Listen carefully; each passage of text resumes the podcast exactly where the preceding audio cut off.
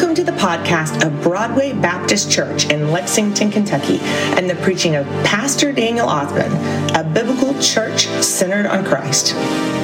Bibles. Here we're going to be looking at two different pa- passages here in Scripture Matthew chapter 9 and Acts chapter 13. We're going to be preaching on the Lord of the harvest. The harvest is what we want to experience. We're, this is a sermon series on prayer. And we are in a desperate time right now for prayer. There's so many different things we need to be praying for. We need to be praying for what we just prayed for. We need to be praying for revival in our nation. Our nation is desperate for revival. We need to be praying for this COVID epidemic. Sherry's sister found out yesterday She's, she has COVID. Vaccinated folks are now getting COVID. I was just walking around. Some of you, at least two of you, already told me you have family members that have COVID. Uh, that are extended, might not be immediate family members, but people in your people in your family have this virus, and it's something that is still here. It's a reality. We want to be praying that this is a, a miraculous healing. That Lord sends this away and that it's not something that just continues to plague us on and on. Many lives have been lost from this, and is uh, also affecting uh, Christian witness. Many folks are still worshiping online because of COVID, rightfully so. But yesterday at men's prayer breakfast, we were there, and one of the prayer requests was one of the men asked for prayer for our nation, for revival. Our nation is in desperate need of revival. There's so many things, so many issues today. If it's not politics, you can fight over COVID. We've got a mess in Afghanistan. Uh, folks uh, don't get along racially. And uh, it seems like the problems every week is a, is a new issue, a new something to be divided over. But we as believers, Jesus is going to d- take our attention and he's going to focus it to what's most important. And what's most important is what he calls the harvest. What is the harvest? The harvest is people who are out there, as Jesus describes them, as sheep without a shepherd, meaning these people do not know the Lord. So many of our problems are spiritual problems that can only be solved with a spiritual answer and that spiritual answer is Christ alone. He alone saves. Our friends in Afghanistan, many of these people are Muslims. They are spiritually lost. They need to repent and turn to the Lord and be saved. We want to be praying for their salvation. The devil has blinded many Americans thinking our problem in our country is a political problem, but it's not a political problem. Politics will not solve spiritual issues. Only Christ alone and his forgiveness and what Jesus did on the cross can change someone's heart. Only Christ can save. And we are diligent in boldly proclaiming this message. And that's what we call the harvest, where you see this great field that's ripe for the gospel. And that's what we want to participate in. God wants to use you to see a great harvest in your life. Many of us walk around and we're spiritually defeated. And the Lord wants to change that with us. And that's what we're going to be looking at. So go ahead first, turn in your Bibles to Matthew chapter 9. Matthew chapter 9, verse 35. When we do not pray, we are participating in what we call unbelief. Prayerlessness is when we decide we don't really believe God. Because if we believed God, we would be praying to God about that. You know, many times if we are fearful, if we're anxious, if we're lacking joy, if we're lethargic in our spiritual lives, that's all symptoms of one thing. And that one thing is the lack of our prayer life. It's prayerlessness. We refuse to bring it to God. I want you to know what is God what is prayer? Prayer is when you, when your life meets with God. You are talking to Him. It's the intersection of God and you. Now, that sounds very easy, but it's a challenge. Prayer requires work. You have to put away the distractions. You have to be able to say, I'm going to devote this time with the Lord. C.S. Lewis, about 100 years ago, wrote about prayer. He described the enemy of prayer as what he calls the kingdom of noise. And that's the kingdom we live in right now. The kingdom of noise, he described prayerlessness. Everywhere you go, you hear noise. Even in church, you come here and you want to get your money's worth. You want to hear good singing, good preaching. You want to hear, you want to walk away inspired to go the rest of your day and the rest of your week. In fact, if you just came to church and it was truly a prayer meeting and all we did was pray, you might kind of walk away, well, you know, I guess the preacher didn't prepare a sermon. I guess Gene, David's recovering from knee surgery, they didn't really sing any songs. It's this idea of almost it's not enough to pray. There needs to be something more. Prayer is just, it's, it's simple. It's just you're meeting with God, you're talking with God. But the Bible tells us this is the key, the solution that unlocks, we're going to see here in the scriptures, the harvest. If you want to experience the harvest in your life, and the harvest is more than people getting saved, the harvest is your life going from this boring, lethargic, joyless life to waking up in the morning and saying, Lord, I have sought you. As, as Psalm 119, verse 10 says, Lord, I have sought you with all my heart. Lord, I'm yours. Here I am, God. Use me. Lord, take my prayers for Afghanistan and the tragedy going on over there. Lord, let me participate. We are utterly helpless to do anything. I even looked up. I wanted, this is how much I started. I wanted to even have send like a care package to Afghanistan this past week. Because I was like, what can I do?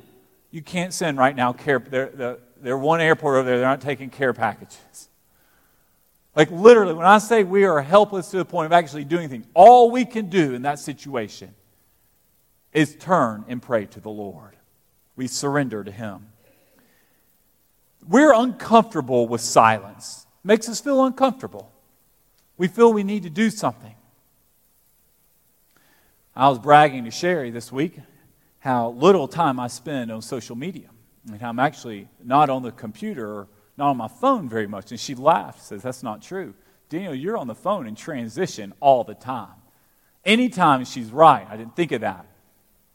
Anytime I find myself standing in line, you're waiting for something, you have a few minutes, a few seconds, even a downtime, we pick up our devices. It's almost like you have to fill that emptiness. That's me. I might not sit there and say, okay, I'm going to spend 30 minutes on the computer looking at stuff on the internet. No, folks don't do that. Well, some folks don't do that.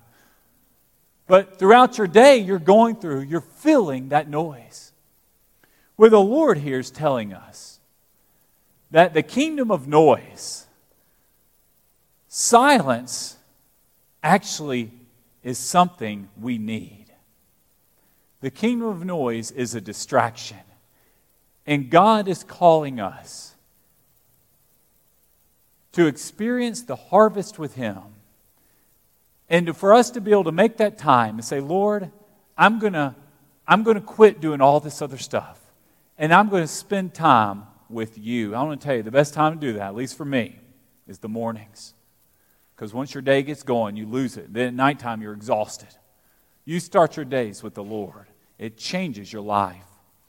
Open here in your Bible, Matthew chapter 9, verse 35. Jesus continued going around all the towns and villages, teaching in their synagogues. Look at what he's doing. He's teaching, he's preaching the good news of the kingdom. And he's healing every type of disease and sickness. Jesus' ministry here, he's not only leading people to faith in him about the kingdom of God, he's performing healing ministry There were so many needs that was he was meeting. He was going in all the different towns, just all over the place. He's seeing their needs. And look what it says in verse 36. When he saw the crowd, so there were a big crowd, a lot of folks were there. When he saw the crowds, he felt compassion on them. He saw what was going on because they were distressed and dejected, meaning they were just like us. They were anxious, they were nervous, they didn't know what to do. They felt lost, confused, helpless. They're just out there. And Jesus looks at these folks. They're searching for answers. And I want to tell you, that might not be you. You might be saved. You're a born again believer. You know you have faith in Christ. But I tell you, someone who does not know the Lord, they are spiritually lost and confused right now because they, all they hear is confusing, conflicting messages. And Jesus is reminding us he had compassion on them. He was empathetic. He's, he felt their need. He didn't criticize them, he didn't talk bad about them. When he was attacked, he felt, bless these folks' heart. They need to be saved. They need to meet the Holy Spirit. They need to receive the power of the blood, what I do on the cross. And it says, in the latter part of verse 36, this is what it's like like sheep without a shepherd. That's a lost person for you. A lost person is a wandering sheep without a shepherd. The harvest has a bunch of wild sheep just running around with no shepherd.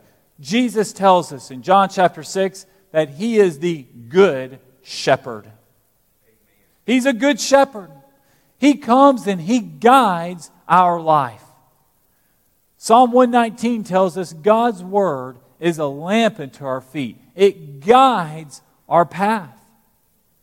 And people who do not have that are just wandering around aimlessly. And participating in the harvest, helping people see that, is something we must pray about. Look what it says here. It's going to tell us what to do. He gives us an action plan. Then he said, he sees all this confusion going around, these people without a shepherd. And he turns to his disciples and he says, Guys, the harvest is abundant. Some of your Bible says the harvest, KJV says plentiful. I mean, there's a lot of lost folks out there, plenty of needs. The harvest is plentiful, but the workers are few. You know, I think a lot of times when we hear that word worker, first thing we want to start doing is do something. Like I was thinking this week, let's send care, package, care packages to Afghanistan. What can I do to fix this? But the type of work I believe Jesus is talking about doesn't start with our hands, it's going to start with our mouth. He says, We've got this great harvest, but there aren't very many workers. So here's the solution. This is for us. If we want to participate in a spiritual harvest, if you want to see spiritual renewal in your personal life, if you want to see family members saved, if you want to see revival in our church, in our nation, and desperately for our city, he says, You, therefore, go pray to the Lord of the harvest. Who's the Lord of the harvest? Folks, it's Jesus. We can pray to him. He is the Lord of the harvest. God is the one that changes people's lives and brings spiritual renewal. Folks get saved because someone was praying for them. Revival occurs because people, groups of folks, were praying to see the Lord's Spirit to move. Your grandchild who has addiction issues that's squandered all their money on drugs and alcohol. Their life will be transformed because grandma nightly and every morning is faithfully going to the Lord, crying out for her grandson to be saved. That is the Lord of the harvest. Therefore, pray to the Lord of the harvest to send out workers into his harvest. I want to be a worker. Do you want to be a worker? If I, you want to be a worker, it starts with prayer. It's not about doing something, it's about realizing I need to meet with God. Your most valuable time is your time with God. We can't change people, only God can change people's hearts. If there's a problem, what do you do? You bring it to the Lord. Flip over in your Bibles to the book of Acts. Acts chapter 13. Acts chapter 13, verses 1 through 3. I'm going to show you all an example of what happens when we pray to the Lord of the harvest. Paul was the greatest missionary ever to live. And God called him, God set him apart, God had a plan for him. You know, theoretically, many of us, we have a relationship with God, but practically, we're very distant from Him. We know the, we know the right answers. If we were to go around and say, How do you grow spiritually closer to the Lord? I bet nearly 100% of you would say, Well, we need to read our Bibles, we need to pray, we need to go to church. You would start giving these answers. And you are academically and biblically correct. And if we were taking a test, you would get a 100. You would pass that test. But that does not mean we're practicing it. We know the answer, but in our lifestyle, our, our daily living, it's very distant from what we're actually doing. And one of the reasons why is going back that C.S. Lewis quote because we live in the kingdom of noise. We have noise all around us. Satan has basically isolated and made us ineffective. The devil has made you an ineffective believer because you're busy. That's, that's your problem. You're just busy. You have a to do list, and even when you start to pray, you start thinking about all the things you need to do because you've got things you need to do. And God is telling us this morning, He is the Lord of the harvest. If you want to see harvest in your life, meaning fruit, if you want to experience God's power and victory, spiritual victory in your life, it's only going to be with Him. Many of us aren't seeing great things from God in our life because we are, we are not praying great prayers. Our prayer life is literally, might be few seconds. And we're wondering, God, why, why is there not more out there? Because we're praying these small prayers, small amounts of time for small things. And God is saying, I hold the harvest in my hands. If you want a great harvest, ask for it. Just ask. I'm the, I'm the Lord. Do you know when you when you don't ask, whatever prevents you from asking God, who's the Lord of the harvest, that is also preventing you from experiencing and participating in that same harvest. And we have to remove these barriers, this kingdom of noise from our life, so we can experience the harvest with God. I want to show you an example here. Turn your Bibles, Acts 13, verse 1. These are some guys, who starts out with five men, and two of them get selected. But this is what happens when we pray to the Lord of the harvest. Now, the church in Antioch, there were prophets and teachers Barnabas, Simeon, who was called Niger, Lucius of Cyrene, Matthias, a close friend of Herod the Tetrarch, and Saul. So we see these folks here. They are at this church in Antioch. That was a missionary base. Do you know Antioch today is a Muslim country? This just shows you how much can change. Could one day America, which was a missionary base for missions this past 20 years to Afghanistan, Antioch is in southern Turkey. It's now Islamic places everywhere, Islamic temples. 20 years ago, that was the, in many ways the hub for Christian, Christian missions. God was moving in Antioch. Paul was there. I'm sharing this because just because a nation was faithful one year or one season doesn't mean it's always going to be that way. One day, this could be our country. You quit praying to the Lord, you quit crying out to Him. If you're a nation that ab- abandons His word, you lose it. Antioch's gone. So they're in this place with the Lord. It says in verse 2 as they were worshiping, they were in a church service. You want to know where God speaks to you? He speaks to you here. This is where you hear from a word from the Lord. Throughout your week, you're individually bringing these requests, but God has brought you here this morning so you can hear, Thus saith the Lord. This is God's message for you. So they're worshiping the Lord and fasting. And the Holy Spirit said, God spoke to them. Set apart for me Barnabas and Saul for the work for which I've called them. God's calling these two people. They've got a special job.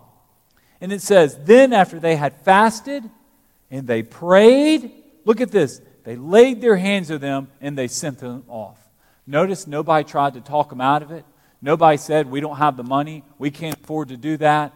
Uh, that's too dangerous. Do you know? I want to tell you if, if someone, many ways, is called to do something for the Lord, they almost have to overcome the obstacles from fellow Christians to even do it. Everyone will discourage them. Parents will say, Oh, you don't make any money doing that. You won't meet a, a great guy, a great girl. You'll die. That's no lifestyle. You can't save for retirement. Every excuse, not here. God said, Barnabas, Saul, I have a special mission for you. And the church realized their calling. They prayed, they fasted, they laid hands on them, and they sent them off. There was no discouraging them from doing the Lord's work. That's what it's like participating in the harvest. One of the great challenges of participating in the harvest today is you have to shake off all other fellow Christians. Everyone, their brother and your family try to discourage you from doing something for the Lord. They'll keep you too busy from doing something for the Lord.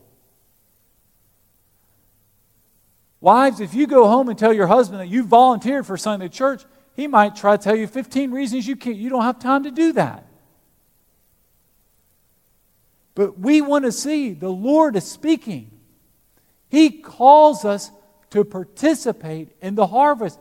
Paul answered this call, and he was the greatest missionary ever. He took the gospel to the nations. So this morning, if you have your bulletin, there's a three, three little fill in the blanks here. You can fill this out. How do you pray to participate in the harvest? You want to participate in the harvest, and here's how you can do it this morning. And it's all about prayer. First of all, you have to realize and to ask God to open your eyes to spiritual needs. A lot of us don't even realize there's spiritual needs all around us. You have to open your eyes. Remember Jesus, it says he saw the crowds. He looked out, and there were these folks that they're just, they're lost. Who in your life, who at your school, who to your neighbor that does not know Jesus? They're not at church this morning. They're not worshiping with our online folks. Jesus looked at those folks, and instead of griping and grumbling, it said he had compassion on them. When you see a need, you have to start saying, I've got to have an empathetic spirit. I have compassion on this. I've struggled with this. Folks like me have been in church their whole life, professional church members. It's challenging to have compassion. You look at folks and go, well, they deserve that. I mean, they're getting what they reap. They, they sowed this, this is what they're getting. That's a Pharisee attitude. I struggle with this attitude. I have to look for the spiritual needs of folks. Jesus had a compassionate heart. Number two, starts out with number one, it starts out with your eyes. You have to see the need. This is how you participate in the harvest. Number two, you have to ask God to take your hands for Him. God, hear my hands. I'm willing to use my hands. I'm praying that you take my hands and they're yours. You think about Jesus, he looked at these people and he didn't just preach to them. Do you know what he did? It says he healed their sicknesses, their diseases. He prayed over them. Will God use your hands for you to pray over a fellow person? I had someone come up to me today and pray over me. They put their hand on my shoulder. Use your hands for the Lord. You go up to someone who's they're just struggling. Or you might not even know what's going on in life. God just placed them on your heart. And you lay your hand on their shoulder and say, Brother, I want to pray for you. Give your hands to Jesus. That's the harvest right there. Jesus laid his hands on people with COVID and sick folks. He wasn't scared. Now, that doesn't tell us we, we do need to be aware. We're not Jesus. But the point is, he wasn't going to allow disease to prevent his hand, healing hands from touching others. Folks need to touch, and you allow your hands to be the hands of Jesus. Not only do we give our hands to the Lord, ask God to open your mouth to share the gospel. Your words need to point people to Christ. It says Jesus looked at those folks and he saw they were a sheep without a shepherd. Well, how do they meet the shepherd? They meet the shepherd by you and I pointing people to Christ. And my mouth, your mouth, needs to be an instrument of sharing the good news, of word of encouragement, of a word of blessing on other people's lives. There is so much negativity, so much complaining everywhere you go. You want to be known as someone that when you open your mouth, it's positive. There's an encouraging word. There's something of a blessing that comes from her mouth. Is that you? Have you given your eyes to see spiritual need? Your hands to meet needs? To pray over folks? I want to encourage you when you pray, folks, you put your hand on their shoulder. And not only that, your mouth to be words of encouragement and pointing people to Christ. You start doing that, Broadway Baptist, I promise you, you will start participating in the harvest. Jesus tells us, He looks around, He says, The harvest is plentiful, but the workers are few, meaning most folks aren't doing this. I bet a lot of us are not doing this. How do I know? Jesus told us. Pray to the Lord of the harvest to send out workers into the harvest field. You want to start being used by the Lord. You give your hands, your eyes, and your mouth to Jesus. And you will start to see spiritual change in your life. In this church, at school, at work, your Sunday school class, everything about your life will begin to change. You want to be able to say, God, I want to participate in the harvest. We're going to have a time right now to respond to Jesus. You need to respond to the harvest. God is calling you to Him. Next Sunday, we have baptism. You need to be baptized. Baptism is something we show as a follower of Jesus. Listen, if folks in Afghanistan right now are dying for their faith, they aren't embarrassed. Surely you should not be embarrassed next Sunday to be in this baptistry with me. Should not be embarrassed. If they can die for their faith in Afghanistan, by golly, you can walk an aisle here at Broadway Baptist Church. If you are not a member of this church, you need to join right now. This is a wonderful church, a place for you and your family. We are committed to God's Word. We're a praying church. We're committed to spiritual renewal and revival from the Lord. This is your time to respond to Him. Whether you want to get saved, get baptized, or make this your church home, Brother Hurt and I, we stand right here every service, and you respond to the gospel, part of the harvest. So let's stand together. Gene King's going to lead us in our song, and we're going to be waiting for you to come take our hand and respond to the gospel.